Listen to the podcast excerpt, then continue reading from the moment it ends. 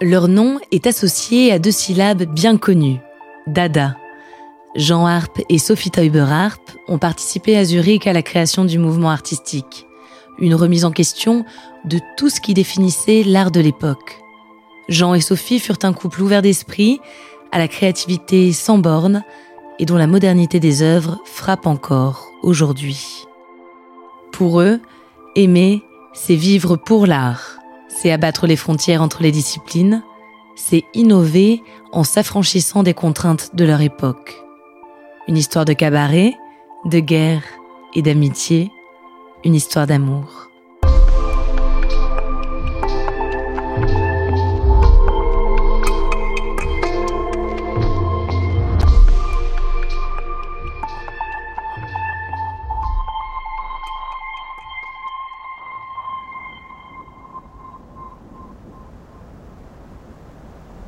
1915, Zurich.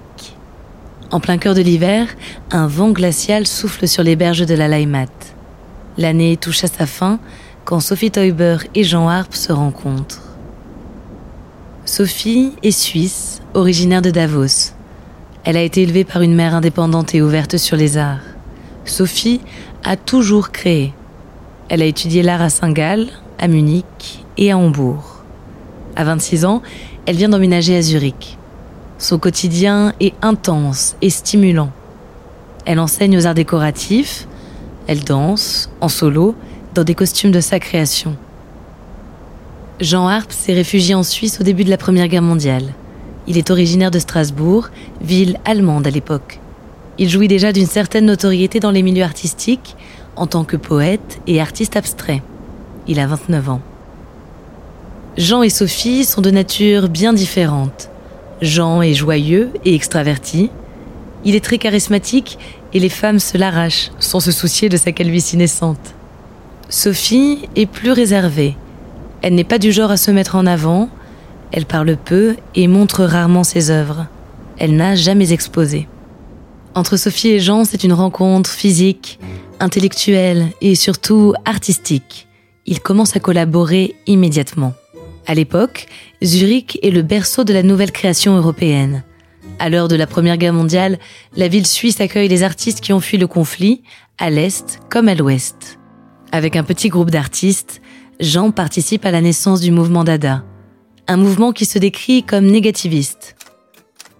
Nous ne sommes pas assez naïfs pour croire dans le progrès. Nous ne nous occupons, avec amusement, que de l'aujourd'hui. Nous voulons être des mystiques du détail, des taraudeurs et des clairvoyants, des anticonceptionnistes et des râleurs littéraires. Nous voulons supprimer le désir pour toute forme de beauté, de culture, de poésie, pour tout raffinement intellectuel, toute forme de goût, socialisme, altruisme et synonymisme.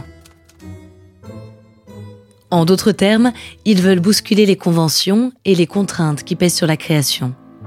Dans les rangs d'Ada de Zurich, il y a les Allemands, Hugo Ball, Richard Huelzenbeck et Hans Richter. Il y a les Roumains, Tristan Tzara et Marcel Janco. Sophie Teuber rejoint rapidement le petit groupe. Sa créativité colle parfaitement à l'esprit d'Ada. Elle maîtrise une dizaine d'arts différents la peinture, la sculpture, la danse ou la broderie.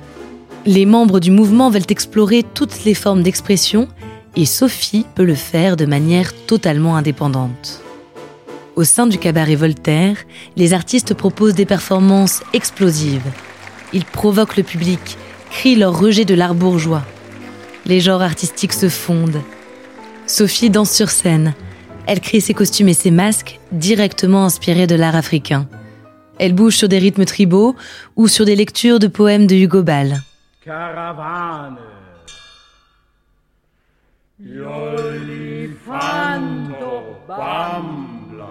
Oh,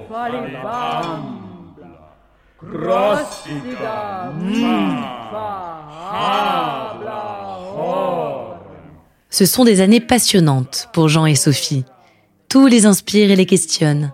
Ils vivent entourés d'amis artistes. Ils passent des nuits blanches au cabaret. En 1922, après sept ans de vie commune, ils se marient. Mais au milieu des années 20, le mouvement Dada retombe. Jean rentre à Strasbourg pour obtenir la nationalité française. Sophie ne peut pas le suivre, elle enseigne toujours à Zurich, c'est la condition de son revenu et de son indépendance. Jean lui manque, leurs amis aussi. C'est une période nostalgique et morose. Puis vient un nouveau projet, commun à tous les deux.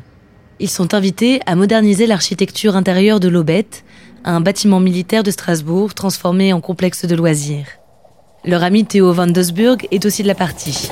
Pendant deux ans, Sophie fait les navettes entre Zurich et Strasbourg, tout en gardant son poste d'enseignante.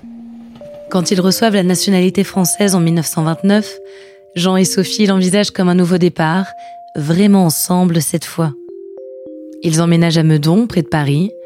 Grâce à l'argent gagné avec l'Aubette, ils peuvent construire leur maison, leur première vraie demeure à deux.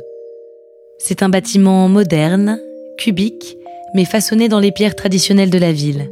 Un lieu qui leur ressemble, avec à l'intérieur un atelier pour chacun. Un lieu pour se consacrer essentiellement à leur art, ils connaissent leur période la plus productive. Ils sont souvent à Paris. À l'aube des années 30, la capitale est une mecque artistique. Ils rencontrent sans cesse de nouvelles personnes, de nouveaux artistes. Le travail de Jean plaît beaucoup, tout le monde le connaît. Sophie, elle, expose pour la première fois. Elle travaille également comme styliste et architecte d'intérieur. À Meudon, leur maison devient un lieu de rencontre artistique. Parmi les invités, on retrouve souvent Max Ernst et le couple Sonia et Robert Delaunay. Sophie se sent parfois dépassée par le nombre de convives à servir. Jean, lui, est comme un poisson dans l'eau. Il aime montrer son atelier et ses œuvres aux visiteurs. À cette époque, ses sculptures arrondies commencent à prendre une place importante. Mais une fois de plus, la guerre va s'inviter dans leur destin. Quand les Allemands prennent Paris, Jean et Sophie fuient en zone libre. Ils s'installent à Grasse. Les nazis considèrent leur art comme dégénéré. En l'interdisant, ils les privent de revenus. Impossible désormais de vendre la moindre œuvre. Jean et Sophie continuent à créer, plus modestement. Ils dessinent au crayon et peignent des aquarelles. Leur vie est monotone, modeste. Il est difficile de se ravitailler et ils mangent peu. Mais ils profitent du paysage, la vue des oliviers, des palmiers et des cyprès leur met du baume au cœur. En 1942, le Sud est occupé. Il est temps de fuir, encore, pour cette fois retourner à la case départ, Zurich. Ils arrivent dans le froid de novembre, fatigués et sous-alimentés. Ils doivent se séparer de nouveau. Elle trouve refuge dans sa famille et lui chez des amis. Un soir de janvier, Sophie et Jean dorment chez un ami, Max Bill. Jean a une place dans le salon et Sophie dans une petite chambre à l'étage équipée d'un poêle à bois. Dans la nuit, elle allume un feu. Le lendemain, on la retrouve morte, intoxiquée au monoxyde de carbone. Elle avait 53 ans. Jean est anéanti par la mort de Sophie. Il ne produit plus aucune œuvre pendant plusieurs années. Et quand il recommence à créer, chaque œuvre est une déclaration d'amour à Sophie, une référence, un hommage.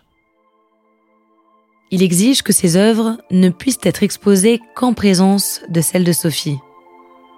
Un acte d'amour touchant, mais qui pousse, une fois encore, les œuvres de Sophie dans l'ombre de celles de Jean.